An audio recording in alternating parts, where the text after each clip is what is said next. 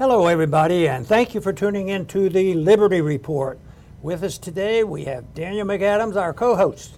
Daniel, good to see you. Happy Monday, Doctor Paul. How are you? Are you well rested? I am fairly well rested. Is your mind rested from uh, the fact that you didn't have much to listen to? No news, and, uh, everything, the world is all better off, and no more war, and no more spending? You know, usually on a Monday is where, like, what are we going to talk about? But today we got a, a lot yeah, to talk a, about. a bunch huh? of things. And the one that's uh, going to, we're going to spend some time on, there's a couple things we're going to talk about, but one is budget again. We yeah. always talk about the budget. The budget involves spending and debt and finances and the Federal Reserve and everything. So we will be talking about, because a major agreement, Democrats and Republicans working together, we should be thankful that yeah. they're getting together, bipartisan. We don't want them fighting up there. You know, we may have chaos in the streets if that happened. But anyway, we'll, we'll spend some time on that, but Uh, we we'll also want to talk about somebody else who's hogging the news. The main reason he's hogging the news is he doesn't want it in the news. Yeah, yeah. And that's the defense secretary. Yeah. You know, he uh, he wanted uh, to sort of blend away, but everybody knows now he was in the hospital and he won't tell us what he what happened. Yeah, and yeah. Uh, so it sort of whatever he was up to, it backfired. I know the sentiment of.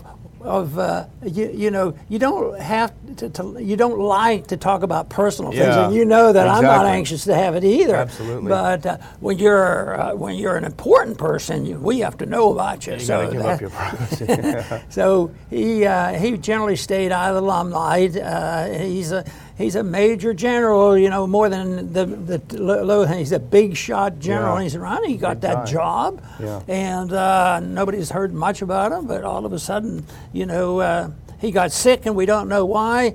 And there's truth, isn't it? You know, everybody's worried about, well, you know, there could be an emergency crisis. Yeah, we need somebody there in case peace breaks out. Yeah. What are we going to do? But I think he had something to do with bringing the troops home from Afghanistan, so that's not uh, not, not such a good thing.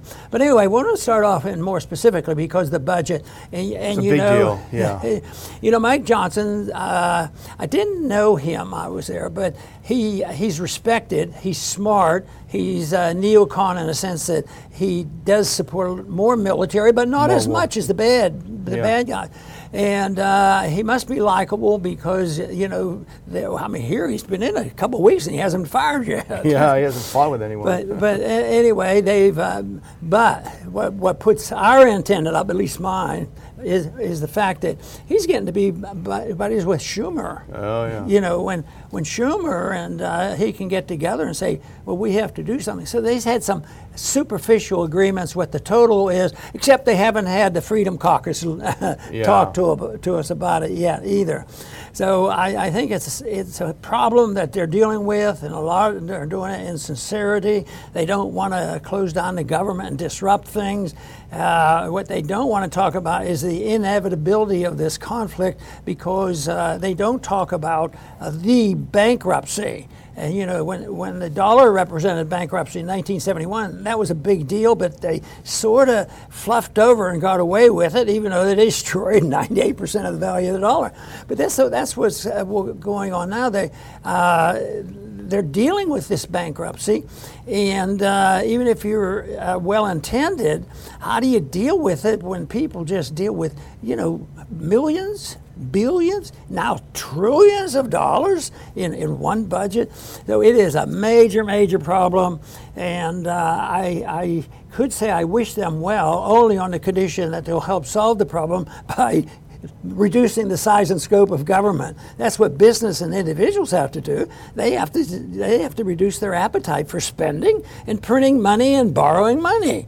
Uh, and in reality, con- countries should do that, eventually do it by losing the value of their currency, and they destroy yeah. the currency. But they are doing it. But they're in transition now. But I also think very much in denial, and, and in denial also of the, the moral climate of what's going on in this country.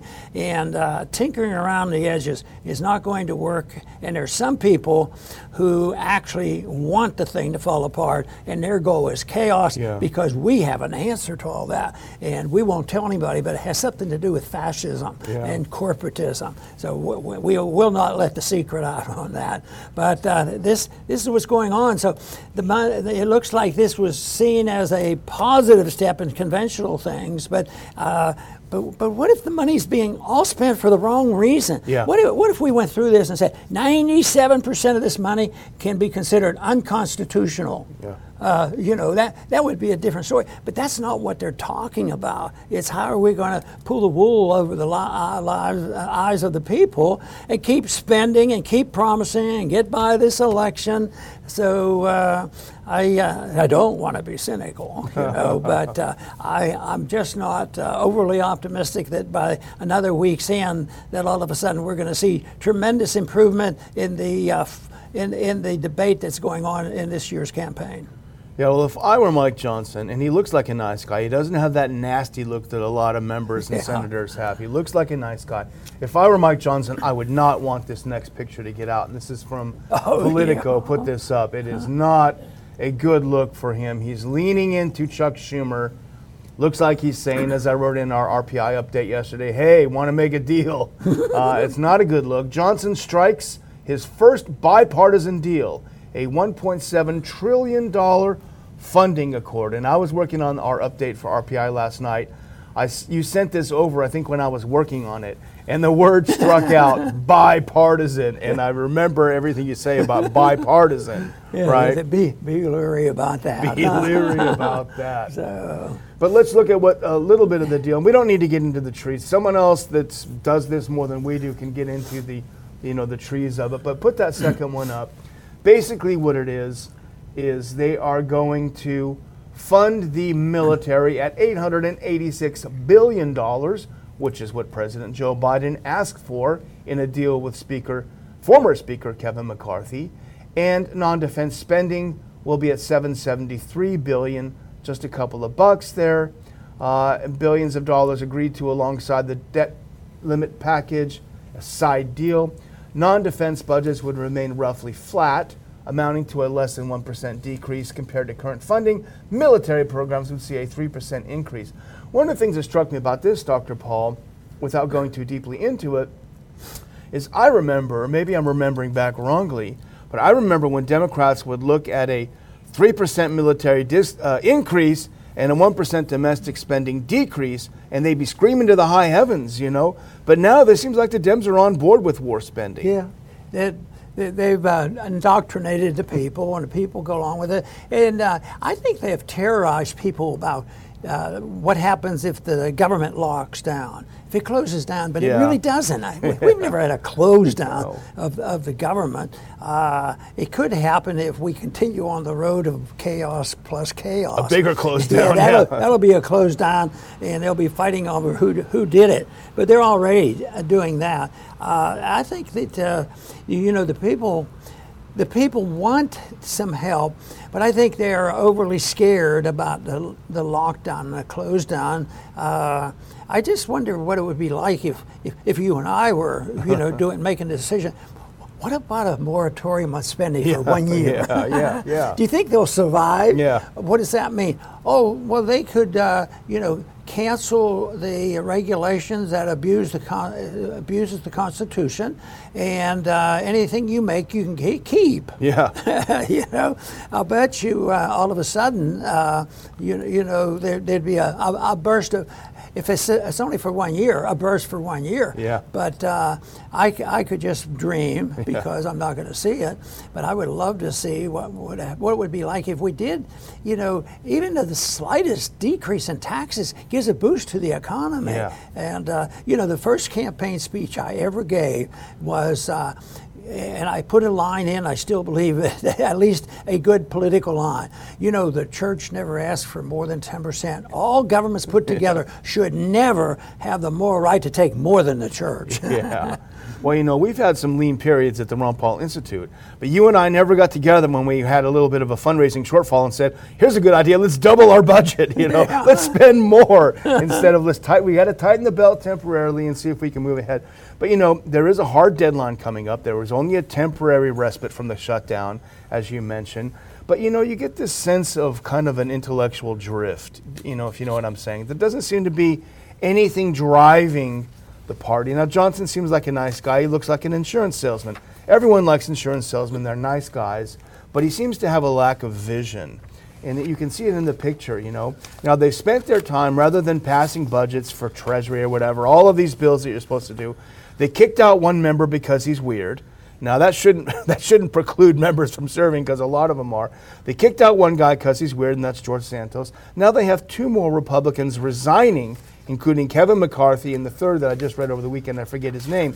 That means their majority is razor thin. So they're moving into an era, a period where they're going to have to pass these individual appropriations bills. And they're really almost doing it with one hand behind the back because they don't they can't afford any dissent on the Republican side. So it seems like they have uh, they have squandered what they had. Uh, and now the only thing seeming to capture their attention is the war funding. We got to get these, we got to get this spending, we got to get our normal jobs out of the way because we've got to return to funding Ukraine and funding Israel and giving some money to Taiwan. That seems to be the only thing that animates the Republicans right now. You know, the speaker, like you say, he comes across as a decent person, yeah. and he's working hard at it. But of course, I don't think uh, there's going to be a tremendous success because we're not dealing with the real issue of the nature of government and what has happened to our republic. But in the uh, Politico article, uh, he's saying, but he called the deal with uh, with your friend Schumer. he, but he called the deal the most uh, the, the most. favorable budget agreement Republicans have achieved in over a decade, and uh, and I would say, well, to whom? Who's it most? who's it, who's benefiting? Not the taxpayers. Noting that the bipartisan accord will allow. This is one I want you to comment on. Noting that the bipartisan accord will allow G O P lawmakers to put their mark on the federal budget rather than running the government. Like the horrible show of Schumer and Pelosi, deals struck before Republicans claimed that. Well, th- there's some, you know, good desires about this, yeah. but my my intuition is ain't likely to happen. Yeah, yeah, yeah. You know, of, of all of a sudden, uh, with this idea that the people will really have a say in it, because they they they're they're the same group as originally spent all the money and spent all the money on the military and everything else. Not all of them, but the majority of them have been doing that. That's why sometimes my antennas go up when they say, "Oh, it's bipartisan." Yeah, yeah. So, yeah, it's uh, in order to. Quiet the people. Quiet the people, yeah. And they are conditioned to think bipartisanship is great.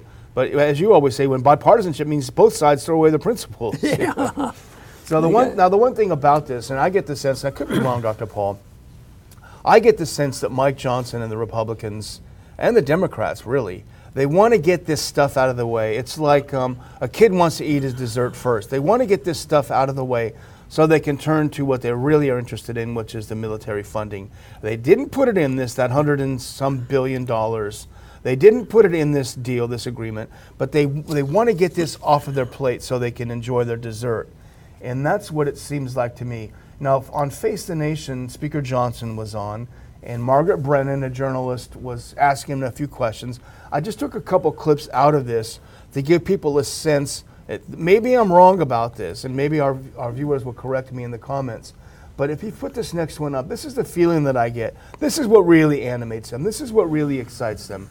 Not the mundane things about funding Treasury. Who cares about that? So here's Brennan. She says, um, uh, I need to move. Uh, you're in the presidential line of succession now as Speaker of the House. You receive access to the most classified information about national security. How has that changed your worldview? Specifically on Ukraine, where you now say Vladimir Putin needs to be defeated. He says, I've always said Vladimir Putin needs to be defeated. I've never changed my position. And go to the next one. Brennan says, well, Marjorie Taylor Greene, she came out publicly a few days ago and said you had.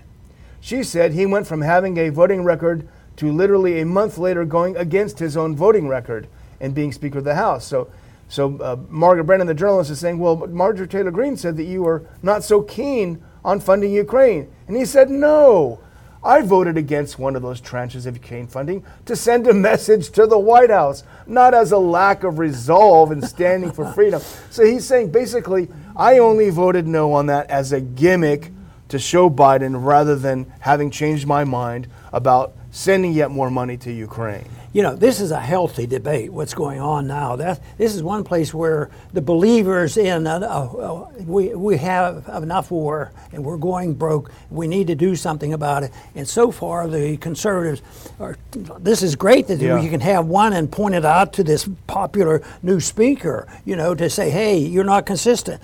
And because the American people are with us on that issue, yes. I think the American people are sick and tired of it.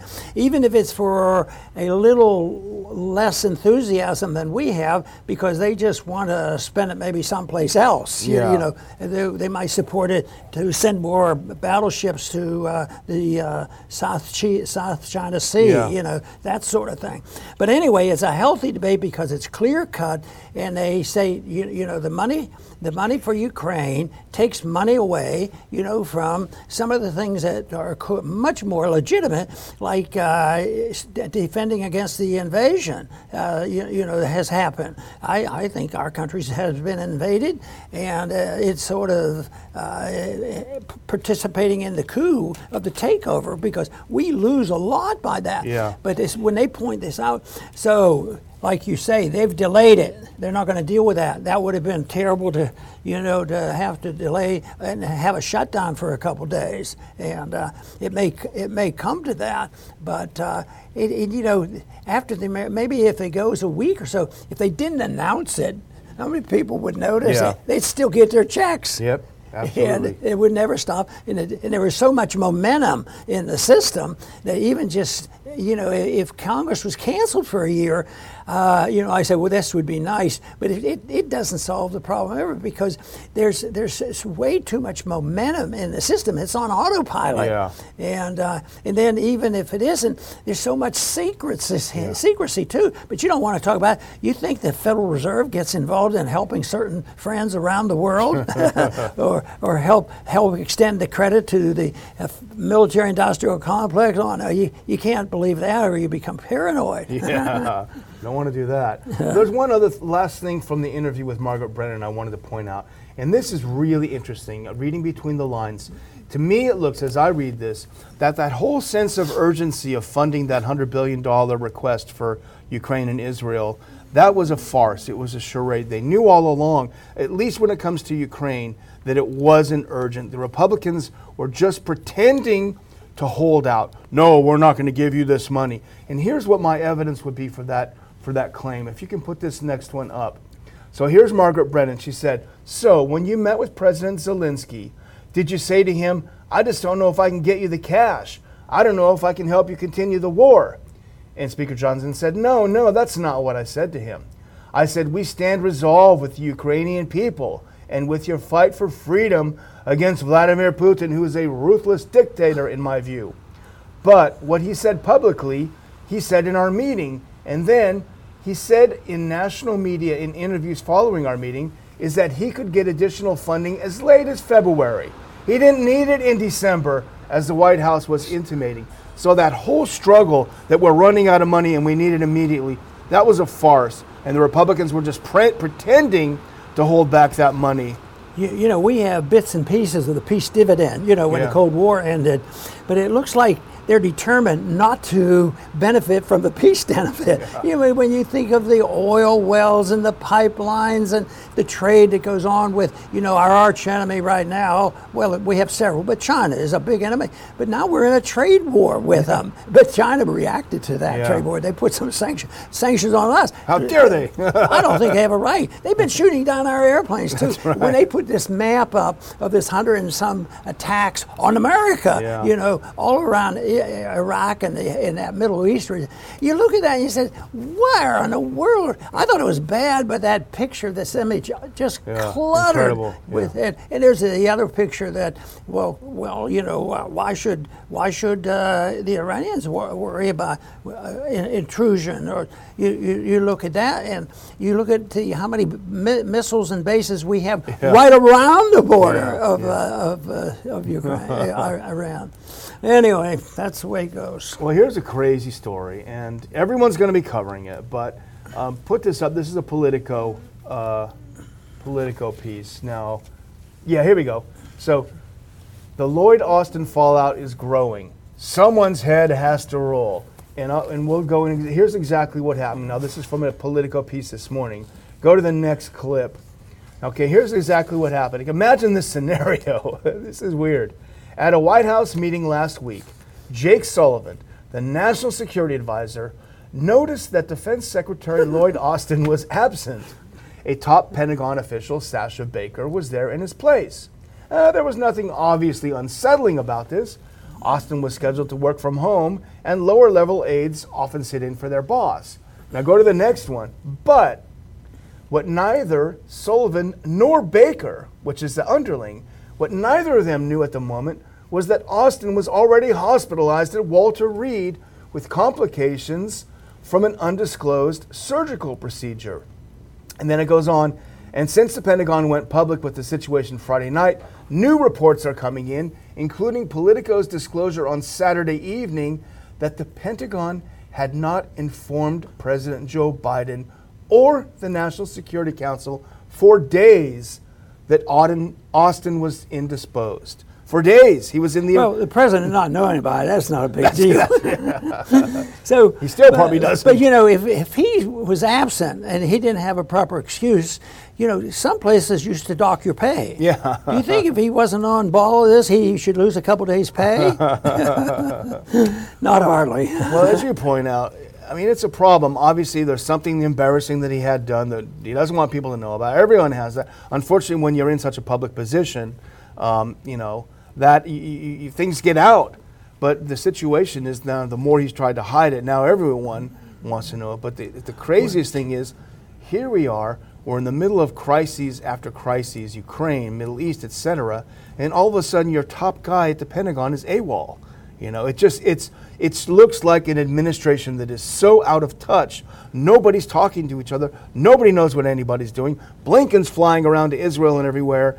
Austin is in a hospital somewhere. Biden is str- struggling to get off stage somewhere. It just is a not a good look. Well, the medical part is probably really significant because uh, he uh, was, you know, in, in intensive care. I thought, well, if he had surgery, sometimes, you know, we wheel our patients into an intensive care unit, recovery room, but that's not what it was. I guess it was several days. He went back, yeah. Yeah, that's... Uh, That, uh, you know, what you think of, and I don't even know what surgery you had or anything, when people are taken back, a lot of the time they'll say, because you can have, that's why you're in a recovery yeah. room, to make sure there's no, uh, the first hour or two is very dangerous. So he might have had some type of bleeding and bleeding. had to go back. So, but we don't, we don't know that. And, and then, uh, of course, uh, you know, if people are planning, uh, you know, evil things against us, and they don't know where he stands, or he passes away, but there's no no knowledge of yeah. it. It might be, you know, the the whole the whole uh, administrative system, the uh, the pr- the president and other, they might get confused if they, if they don't have order like this. But they have so much confusion anyway. It's just that they don't know what to do about it. Well, I mean. We shouldn't panic because the deep state is running things anyway. So you know, Austin is just a figurehead. He's always been just a figurehead. Um, you know, he's a he's a substitute in there for Raytheon.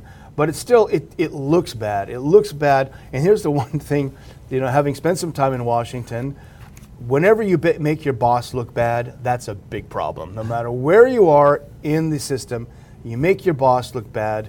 It's a big problem, and this is what Austin did. He he re he reinforced the idea that Biden is completely clueless and out of touch. And that's just not what you see from presidents. You know, either uh, either Austin's completely in ch- you know responsible for that, or or Biden is completely unnecessary to be brought into the loop. yeah, he yeah. really isn't in the loop. But you know, uh, lately he's been uh, reading some speeches where it wasn't the worst time in his life. You yeah. know, he. Yeah, but it, it most people know that it's being read. It's not sincere and it's not a real thought. But uh, that's that's um, amazing that people can go along there and uh, and, and figure that, well, y- yes, but you don't know how evil that Trump is. That's right, yeah. If you're dealing with two evils, you gotta go with the good guy, the least evil. Well, here's also another weird thing about it. So Austin is AWOL, he's in intensive care, and so his deputy should have taken over. That's Kathleen Hicks, Kathleen Hicks. I think she was the Army Secretary or Air Force Secretary. I don't remember exactly. But she's on vacation in Puerto Rico. But they contacted they her. Contact. She said, I'm available with Zoom. Let's zoom in. Zoom in. So there you go. That's a work-from-home environment. But um, but I would just say, and also the, the response of the administration right now is not good, because this is typical of Biden. This is how he handles crises. And just put this, this next one up, because this is also just came out on Politico. Biden will not accept an Austin resignation if offered. So that is classic Biden doubling down uh, when he looks bad, uh, and it's just uh, it's just a terrible look. So that's like the president of uh, Harvard uh, can't let her resign. Yeah. You know, we'll look bad. Well, in the meantime, as as the secretary is AWOL, the assistant is AWOL. Biden seems to be AWOL. Uh, let's skip one and go to that Washington Post article. In the midst of all this, we are in potentially one of the greatest crises that we've had in decades, which is a major, major Middle Eastern war, which is brewing. And here's a fascinating piece by the Washington Post. I don't say that often, but we also, like when you read Pravda, you had the, in the old days, they had to read between the lines. And so this is the deep state trying to explain something to the rest of us. Israel's talk of expanding war to Lebanon alarms the U S, a Washington Post piece, I think, that came out yesterday. And uh, here's the author. Go to the next. And he, here's the author tweeting about it. Um, and he says, scoop, a secret assessment from the Defense Intelligence Agency casts doubts about Israel's prospects for success if it mounts a significant escalation against Hezbollah, saying I D F forces resources will be spread too thin given the war in Gaza, as per sources. The fear being that the U S will be drawn in. Yeah, but the other uh, the other fear they claim they have is, is that uh, Netanyahu's not doing well politically, yeah. and that this will help him politically. Isn't that tragic to think? Well, if we go over, but but our country and our presidents have done this before, and they've said, you know. You know, I think it was Bush or somebody that said, you know, the the wartime presidents are always more popular, but but he didn't prove that to be the case. Yeah, for a week or two.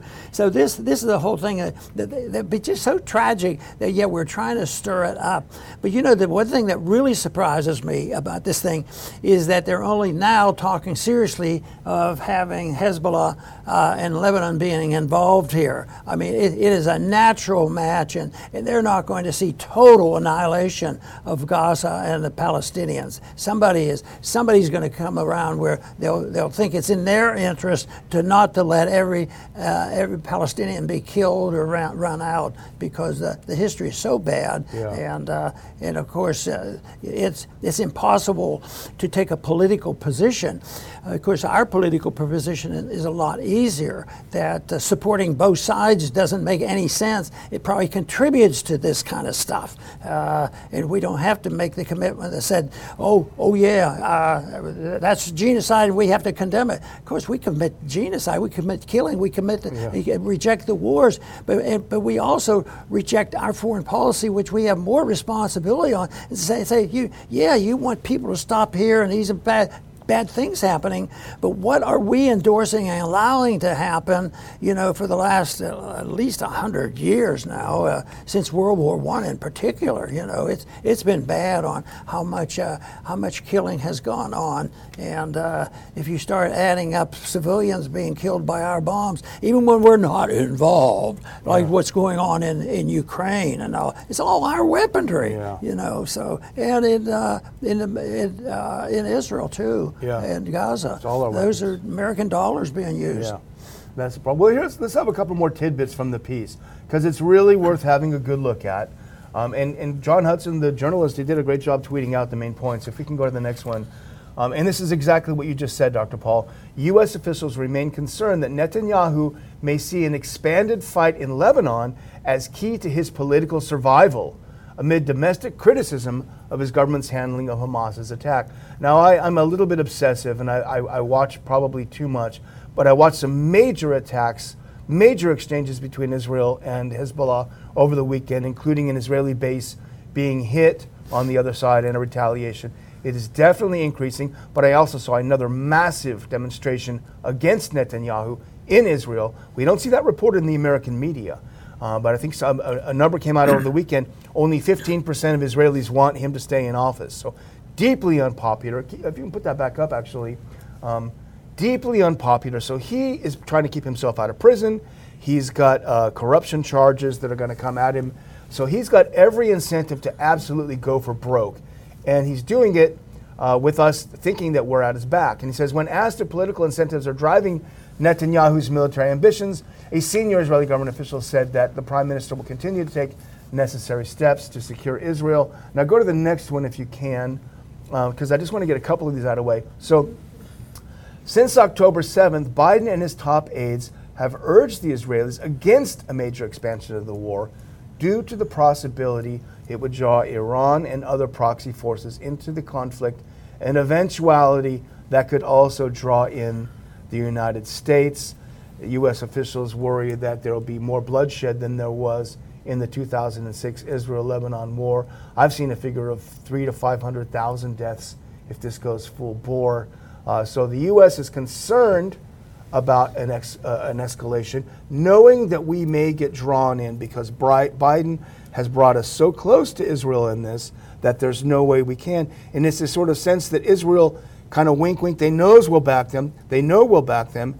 And Biden is not able to extricate himself from this commitment to back them. Well, I think the demonstrations in New York City uh, demonstrate how how deeply this issue is felt, because I am I'm really amazed at the numbers of people that were pro-Palestinians turning out uh, in, in support of of Palestine yeah. and uh, Palestinians, and uh, that is not exactly what has gone on around very often. But it's a it, it is a it's a tragedy that uh, this goes on, and I keep uh, uh, trying to figure, well, when must it stop? Sometimes it stops when both countries just kill each other off and they get tired of the war and nobody else to kill. And uh, we have, uh, uh, you know, the, they, they've been do, doing that, and we we have uh, instigated all this. This is the yeah. problem, because somebody thinks there's profit, but one of these days it's not going to be profitable. Uh, I don't know whether you'll ever see the day where there's a rebellion against the military-industrial complex uh, in a serious manner. There's there's a little bit of talk about that, and, and, and the old progressives used to talk used about to, it, yeah. and uh, it didn't get Robert Kennedy anywhere talking about it. Yeah, yeah. Well, a couple of other things from the piece, and I'm I don't sorry to, to dwell on it too much, but if you put this next one, this is from the article. Now, this is something that you won't see reported very often in the U S media, and again, I think this is the deep state through the Washington Post signaling we need to put a lid on this. A new secret assessment from the Defense Intelligence Agency found that it will be difficult for the Israeli Defense Forces to succeed in a war in Lebanon. That is something that you never thought you would see. They were supposedly invincible. The D I A thinks they'll lose. This is not a good look. So them, they must also know that, and they're counting on us. Now this, I, I clipped this, Doctor Paul, because I knew you would appreciate it. This is one of the reasons this article, I think, is so important. If you go to the next one, here's a tweet by a, uh, I think it says a Brazilian journalist. Um, and here's the quote. Um, According to U S intelligence reviewed by the Post, the I D F has hit the positions of U S-funded and trained Lebanese armed forces more than thirty-four times. Uh, the comment of the person who retweeted this, a U S-funded and trained army is attacking another U S-funded and trained army. This is perfect for the military-industrial complex. I think complex. A little bit of that was happening up in Syria yeah, on exactly, occasion. Exactly, yeah, so. yeah. They love makes this. Makes no sense. Non-intervention is beautiful compared yeah. to the tragedy of these wars. Unless you're on. making money off of them. Huh? Unless you're making money off of it. That's why they love this yeah. stuff. So anyway, that's the craziness of it. Well, uh, tragically. Yeah. Well, I'll just close out by thanking our viewers for watching this show.